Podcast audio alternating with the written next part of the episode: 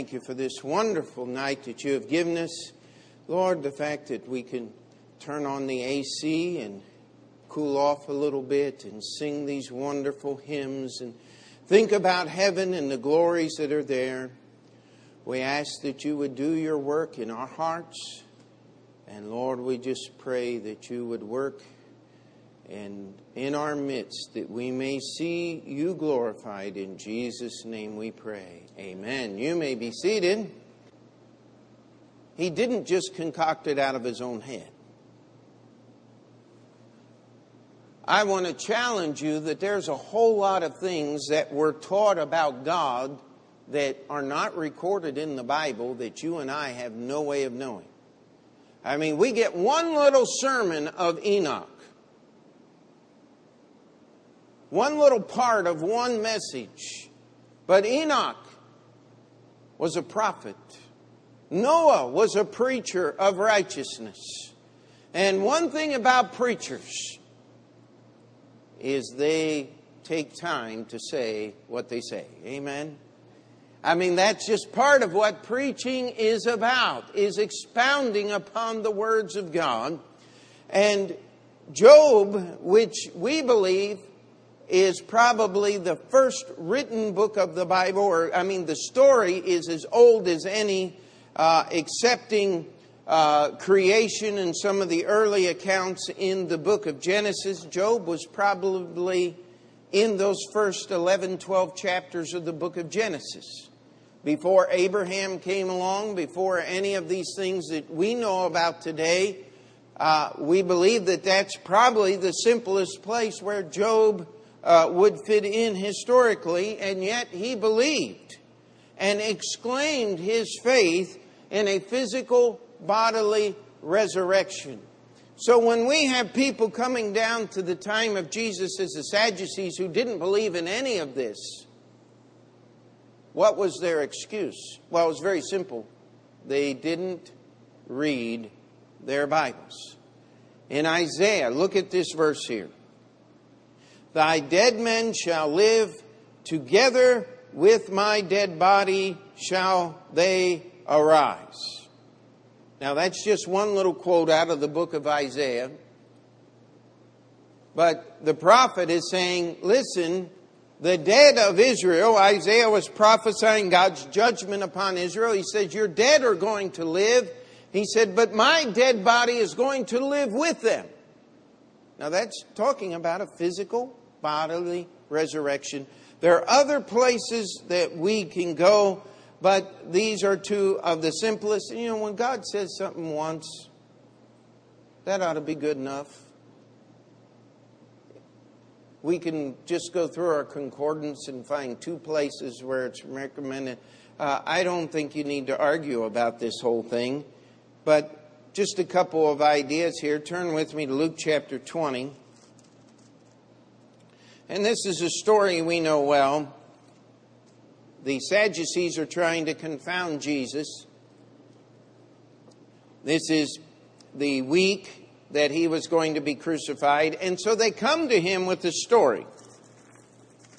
They said there are these seven brothers.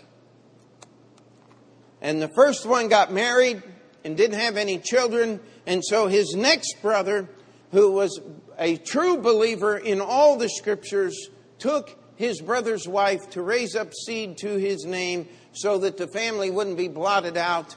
And then he died and there was no children. And so by the time the story is ended, we have seven brothers married to the same woman and no children. Now you talk about ridiculous. But that's what the Sadducees were. And then their question is uh, I believe it's verse uh, 33 of Luke chapter 20. It says, Therefore, in the resurrection, whose wife of them is she? For the seven had her to wife. Now, most people don't go to this passage, but when you get married, you marry a person, not a spirit. Amen? uh, does not this story demand a physical bodily resurrection in the mind of the storyteller for it to make sense? Now, I want to inform you that the Sadducees did not believe in a bodily resurrection. So, where in the world would they get this idea that they were making fun of in this story to entrap Jesus? If it was just fantasy land, they knew what Jesus would do to them. He'd tear them to shreds. They thought that Jesus was one of those stupid Pharisees that believed in all this stuff. And so they were proposing to Jesus one of the tenets that the Pharisees believed and taught that was confusing enough to them, they thought they would confuse Jesus with it. Are we still together? I mean, you got to think about this. This doesn't. This isn't just written in the verse that they believed in a bodily resurrection, but this idea was prevalent and understood by anyone who is willing to look into the scriptures before Jesus taught one word about the resurrection. And here's what Jesus said, and we need to take a moment here and, and uh, verse 35, verse 34. And Jesus answering said unto them, The children of this world marry and are given in marriage, but they which shall be accounted worthy to obtain that world and the resurrection from the dead, neither marry nor are given in marriage, neither can they die any more. For they are equal unto the angels and are the children of God, being the children of the resurrection. Now that the dead are raised, even Moses showed at the bush when he calleth the Lord, the God of Abraham, the God of Isaac and the God of Jacob, for he is not a God of the dead, but of the living. For all live unto him. Now, Jesus is teaching, but Jesus is enforcing the idea of that bodily resurrection that was presented in a spurious and sarcastic and entrapping way, let me tell you something. This is kind of like what we, uh, we've often heard. How many of you heard in 1492 when Columbus sailed the ocean blue that everybody thought the world was flat and Columbus would sail off the edge? I mean, how many of you have heard that? That's not true. That's just simply not true. I, I, am sure there were a few real imbeciles out there that believed you could sail off the edge of the world. But they just didn't know what you were sailing into because most of the people that went out never came back. That's why Columbus was famous. He came back. Uh, the, the simple truth of the matter is, we hear all of these things and people love to attribute ignorance to people who lived before them. How many of you uh, heard during the American Revolution that uh, 90% of the American people were illiterate and nobody could read? I mean, that's what they say. And I've often challenged people if you really want to check out the illiteracy rate of of revolutionary America, uh, get a copy of Common Sense and read it. Written by Thomas Paine. I'll guarantee you, you will not comprehend what he said in that book the first time you read it. And yet, these ignorant and illiterate uh, rabble of pioneers and things read this book and understood it enough to defeat the greatest nation on the face of the earth at that time, which was Great Britain. I challenge you, read a copy of the Federalist Papers, who were written as arguments for people who were voting on the acceptation of our present Constitution in the 1790s. Let, let me tell you something. Unless you have a degree in political science, you have to get a good dictionary and read them over and a good history book just to comprehend what's there. What I'm saying is, not everybody who's not a part of our generation was illiterate and barefoot and couldn't understand how to add 2 plus 2. And there were people who believed the scriptures. They did not understand everything we understand today. How many of them understood that Jesus had to suffer and die on the cross? The scripture records one before the event, and that was Mary, who anointed him for his coming death. No one else got it. In fact, even after he was crucified, they didn't understand the resurrection until he came and showed himself on it took Thomas till the second Sunday of his resurrection to get it straight. Martha, when Jesus asked her about her brother rising again, says, I know that he shall rise again in the resurrection at the last day. And so many people want to take Martha's statement and try to make it into a statement of a general resurrection where everybody is raised from the dead at one time. The good go to one side and the bad go to the other. This is where, uh, if you've ever seen my street sermon on the golden scale, this is where it comes from, is the misconception of what the resurrections really are. Number one, the resurrection means a bodily resurrection. You are given a glorified body to house your glorified soul, and you are one with the Spirit of God, and man is restored to the image of God as he was created in the Garden of Eden before sin. All together? Okay. This teaching and this doctrine is not found in any other religion except one that comes from the Bible. That's one of the things that makes our belief in God unique.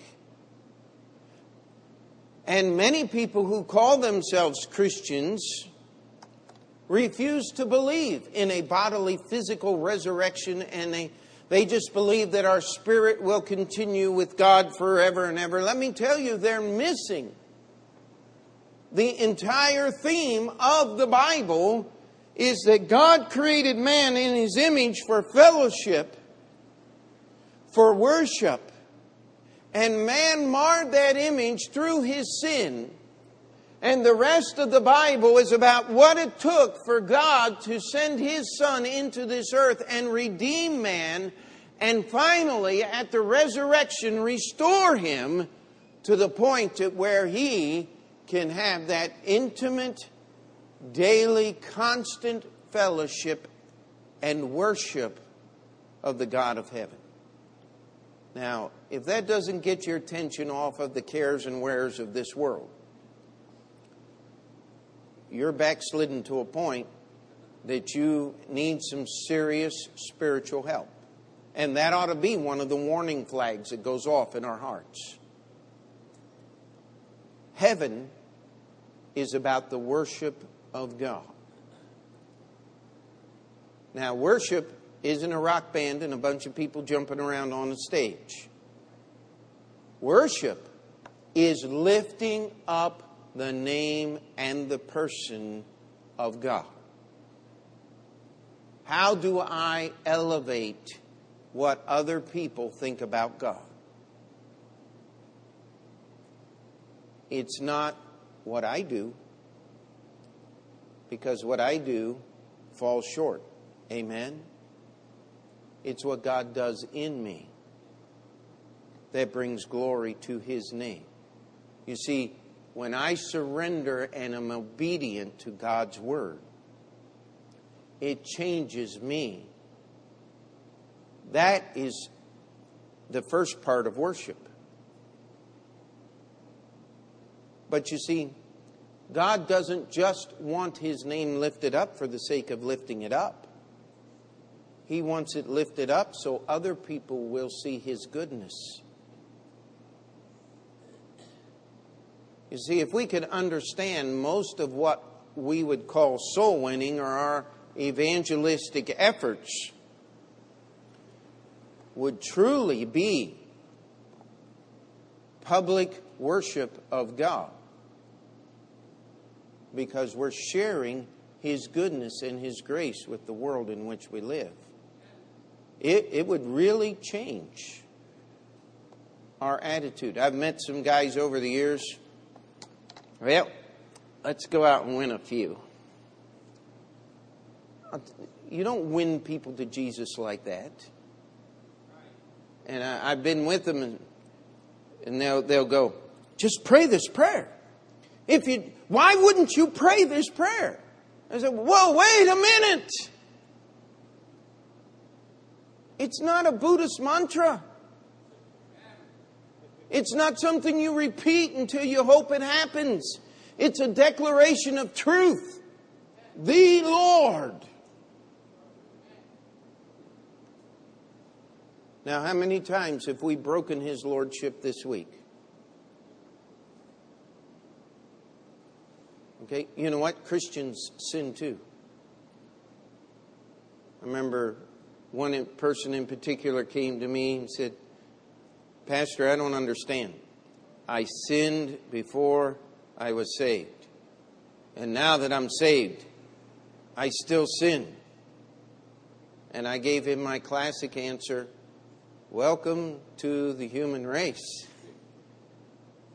The Bible does not say getting saved is the absence of sin. But our response to sin ought to be very different. You see, when a sinner sins, he is doing or she is doing what they naturally do. So, what are you going to do? Well, if you feel bad enough about it, you'll say, God, I'll, I'll try to make that up to you somehow.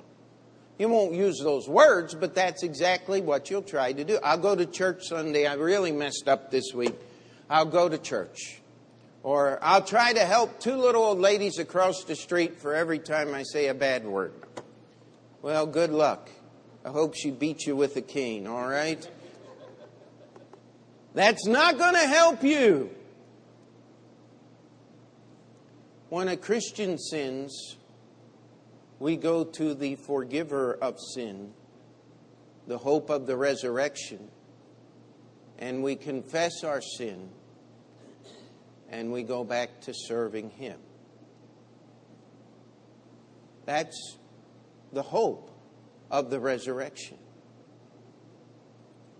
I, in my physical body, will stand in the presence of God and be able to worship and praise Him. And the best thing about heaven is this old flesh will never give in again because it's going to be, we will be one with Christ. Now, I want you to turn with me to the book of Revelation, and I'm going to try to cover this is the background for our subject tonight the resurrection. I should say the resurrections.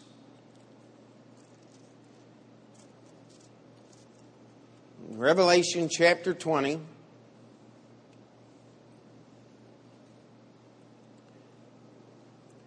This is the battle of Armageddon is over. Revelation chapter 19. Verse 1 And I saw an angel come down from heaven, having the key of the bottomless pit and a great chain in his hand, and he laid hold on the dragon, that old serpent which is the devil and Satan, and bound him a thousand years. Wonder what the significance of that is. Well, read on. And cast him into the bottomless pit and shut him up and set a seal upon him that he should deceive the nations no more till the thousand years should be fulfilled, and after that he must be loosed a little season. And I saw thrones, and they that sat upon them, and judgment was given unto them. And I saw the souls of them that were beheaded for the witness of Jesus and for the word of God, and which had not worshipped the beast, neither his image, neither had received his mark upon their foreheads or in their hands, and they lived and reigned with Christ a thousand years. But the rest of the dead lived not again until the thousand years were finished. This is the first resurrection. Blessed and holy is he that hath part in the first resurrection. On such the second death hath no power, but they shall be priests of God and of Christ, and shall reign with him a thousand years. Now, it's interesting how many people have maligned and tried to say that this passage does not talk about a literal thousand year kingdom here on earth. Uh, I don't know how you can miss that, except you've been to college and were trained and you learned to be, uh, shall we say, dumb. Uh, that kind of ignorance is not natural. It is taught, it is acquired. And uh, this is talking about a physical kingdom that Christ is going to reign, but it says before that kingdom starts, the first resurrection is going to be completed. Now, as we go through here, whom is included in this first resurrection? We have the slain of the tribulation are definitely included. They're mentioned specifically as a group. It says that there are thrones and them that sat upon them, and judgment was given to them. That doesn't mean that they were judged. That means authority to judge was given to them. They were kings with Christ. We go back to Revelation chapter 1, and it says, Thou hast made us kings and priests unto our God. Revelation chapter 4, as that group there is praising around the throne they reiterate that truth of being made kings and priests unto God. Now, this passage includes definitely those that died during the tribulation, refused the mark of the beast, and, and worship Christ. But it includes every person that is written in the Lamb's book of life because only those people who are not stand at the second death or the second resurrection. So now we got to go back. Who would this include? Well, it would definitely include Job, who said, In my flesh I shall see God. Uh, Old Testament saints would definitely be included there. Um, how could we escape not including the church? That the bride of Christ, that Christ gave his life for? And by the way, this includes Jesus Christ, 1 Corinthians 15 23. And let's just turn there for a moment, if we can, quickly. 1 Corinthians 15 23.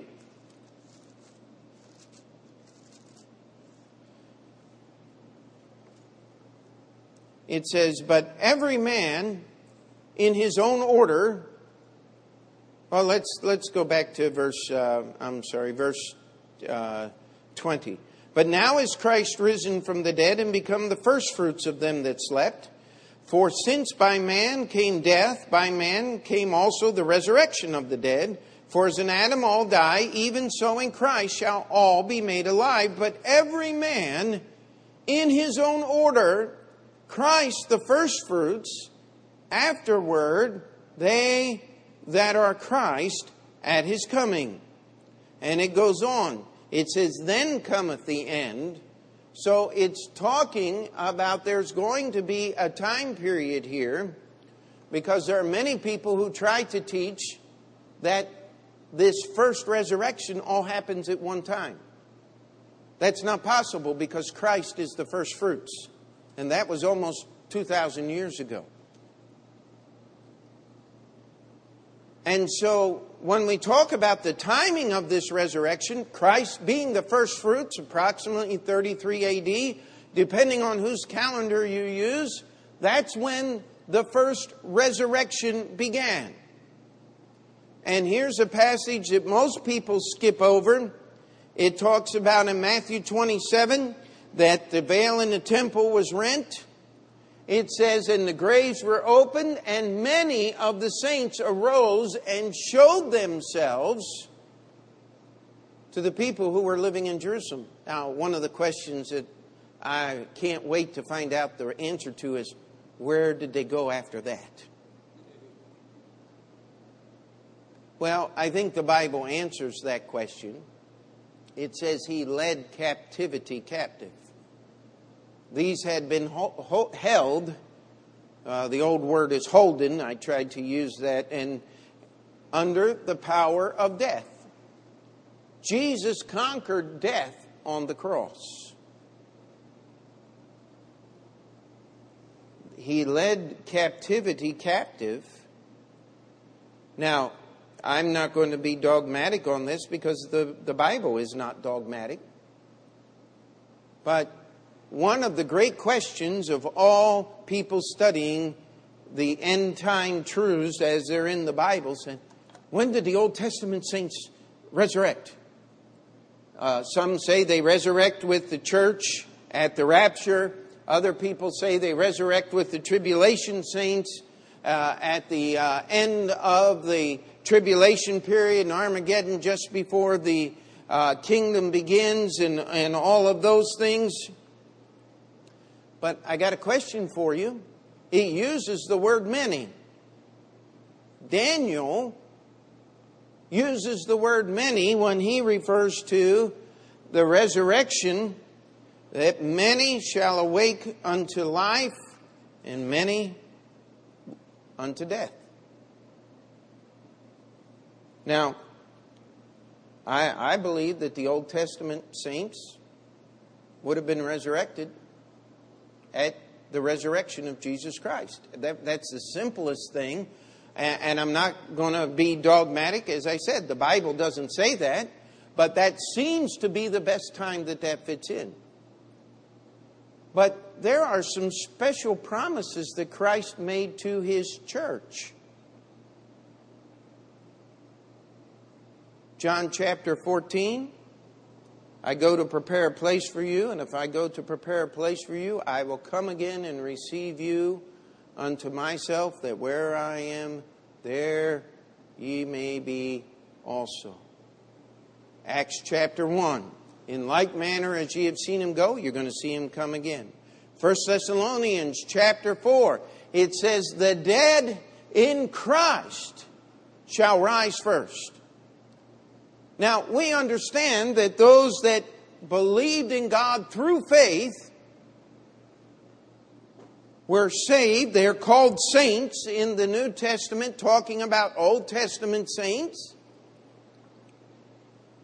But did they believe in the death, the burial, and the resurrection of Christ? Were they saved by the gospel? They were saved by faith. There is not multiple ways of salvation in the scripture.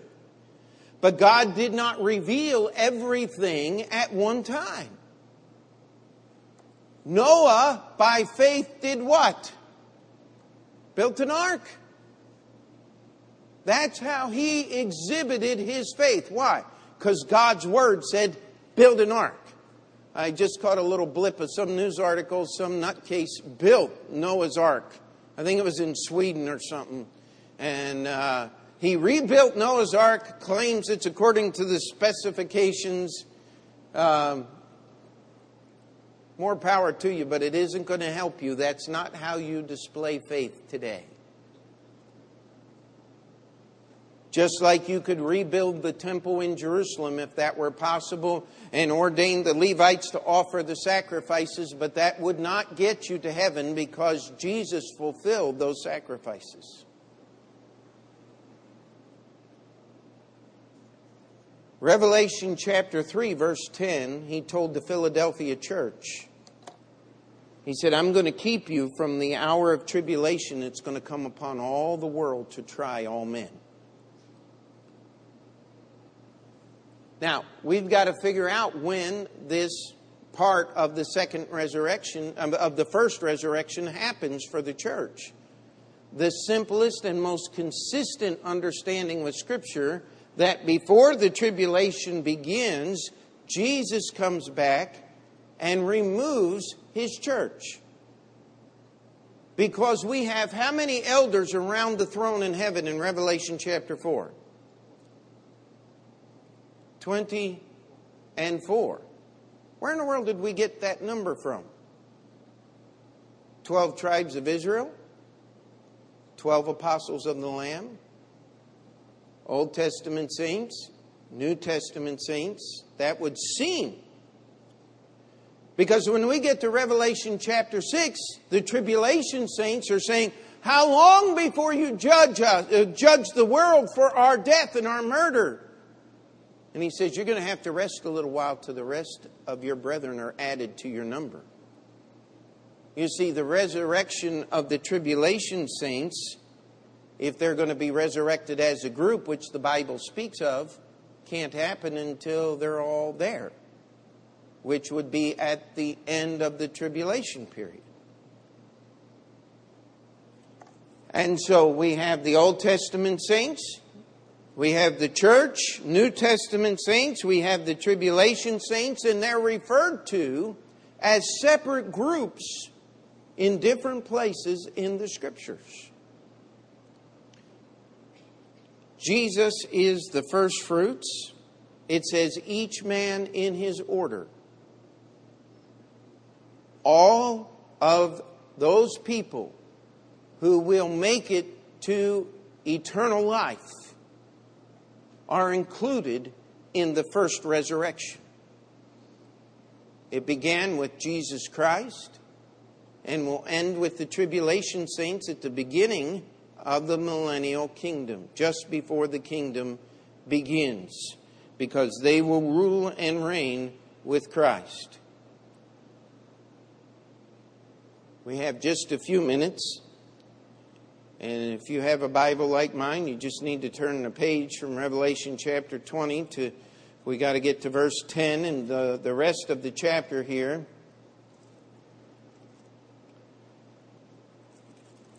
After the kingdom, the devil's going to be loosed. He's going to gather the people that are alive on earth in rebellion against God.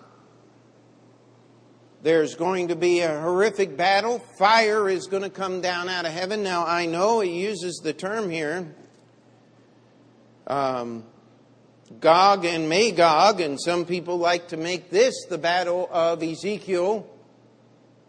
But if they're burned up with fire, are the fowls of the air going to eat like the book of Ezekiel says? No. The book of Ezekiel is talking about a different battle. God's going to use hailstones and earthquakes, and, and He's only going to destroy five sixths of the army in Ezekiel. Here He's going to destroy everything with one fell swoop. Not talking about the same thing. There's too many differences. And so we get here to verse 10 and the devil that deceived them was cast into the lake of fire and brimstone where the beast and the false prophet are. Present tense. They've been there a thousand years. Yet they are there, present tense. Hell is eternal, just like heaven is eternal. And I saw a great white throne, and him that sat on it, from whose face the earth and the heaven fled away, and there was found no place for them. And I saw the dead, small and great, stand before God, and the books were opened, and another book was opened, which is the book of life. And the dead were judged out of those things which were written in the books according to their works. You want to work your way to heaven? Here's where you're going to end up. You want to do enough to please God? This is where you're going to be. Because no amount of works will allow you to escape the judgment of Almighty God. It's got to be the blood of the Lamb. Amen. And the sea gave up the dead which were in it, and death and hell delivered up dead which were in them, and they were judged every man according to his works. And death and hell, remember, they were two of the riders, they rode the same horse, were cast into the lake of fire. This is the second death. And whosoever was not found written in the book of life was cast into the lake of fire. The second resurrection, actually, the Bible calls it the second death because it is being brought back, reunited with your body, but put into hell forever. Actually, the lake of fire. And if you want to cross reference on this, John the Baptist was teaching about Jesus. I remember, remember this from Matthew chapter 3. He said he's going to baptize you with the Holy Ghost and with fire.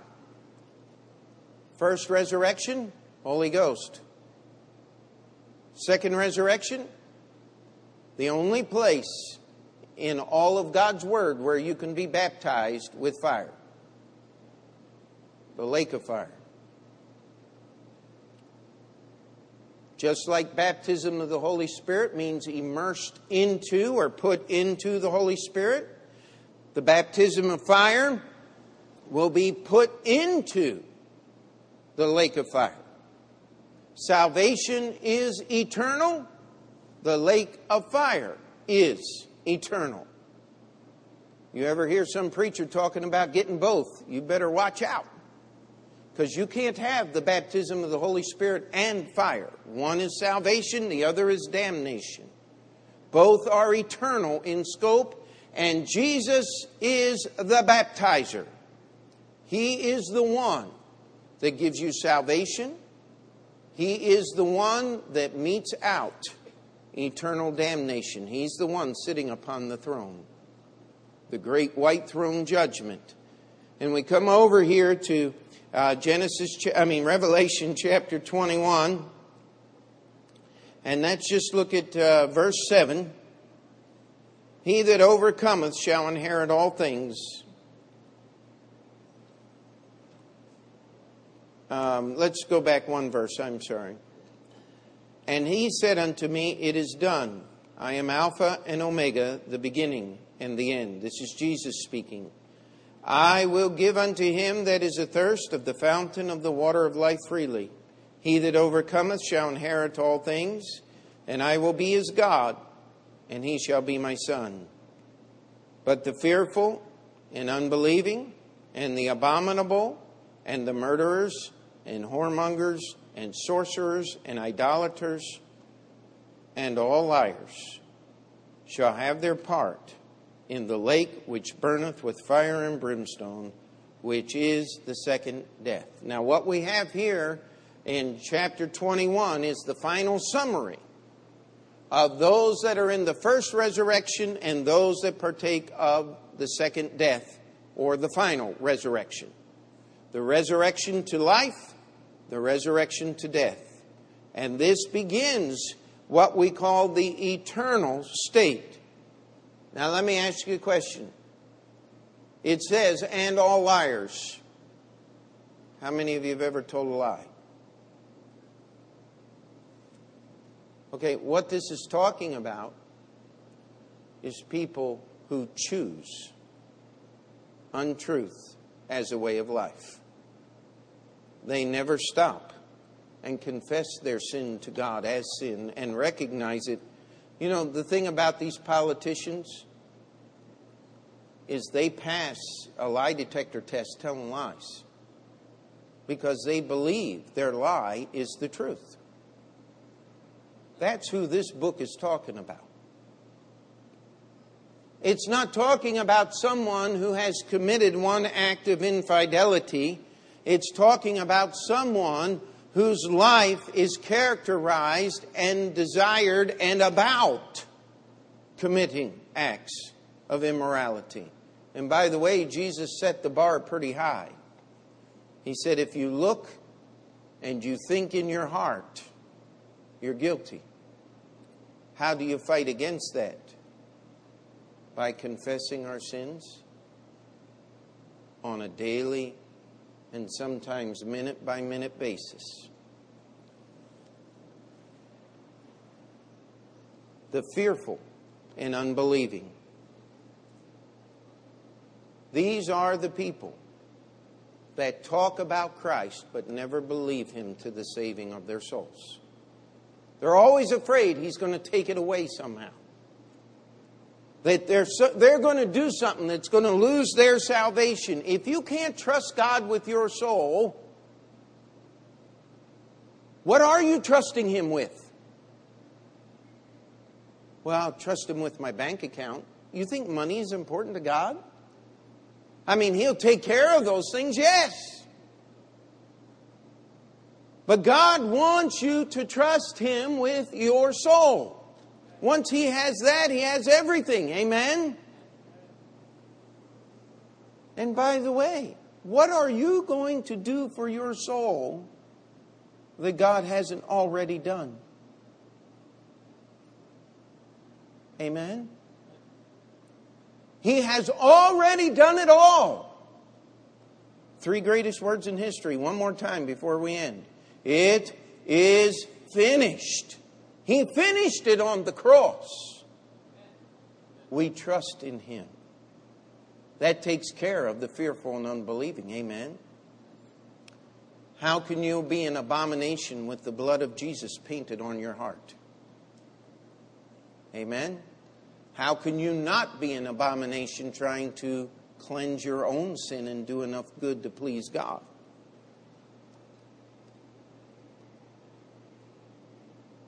Listen, you don't have to tell a lie to be a liar. But if you choose to believe the lie, I think that puts you in the category. Because when you choose to believe that a lie is true, how can you not become a liar yourself? When you choose to go against the words of this book called the Bible. That puts you in that category. It's not just the fact that you tell a lie. What did Jesus say about the devil? He is a liar and the father of it. You don't have to go out and put a knife or shoot somebody to be a murderer, do you? No, you don't. The Bible said if you hate, you've already committed it. So we look at this list. This is a summary. These are not one time events, these are the characteristics of these lives. Because you cannot be fearful and unbelieving and believe on Jesus Christ at the same time. You cannot be washed in the blood of the Lamb and be abominable at the same time. You cannot live as a murderer or a whoremonger or an idolater, believing and trusting in self satisfaction and your own gods and believe in the God of the Bible at the same time. It's not possible. You cannot embrace the lie and embrace the truth at the same time. Well, I know there's some out there saying, well, my one person, we're good and we love God, but my other personality is my evil twin. Uh, don't give me that schizophrenia stuff. You're just one person with double the problems.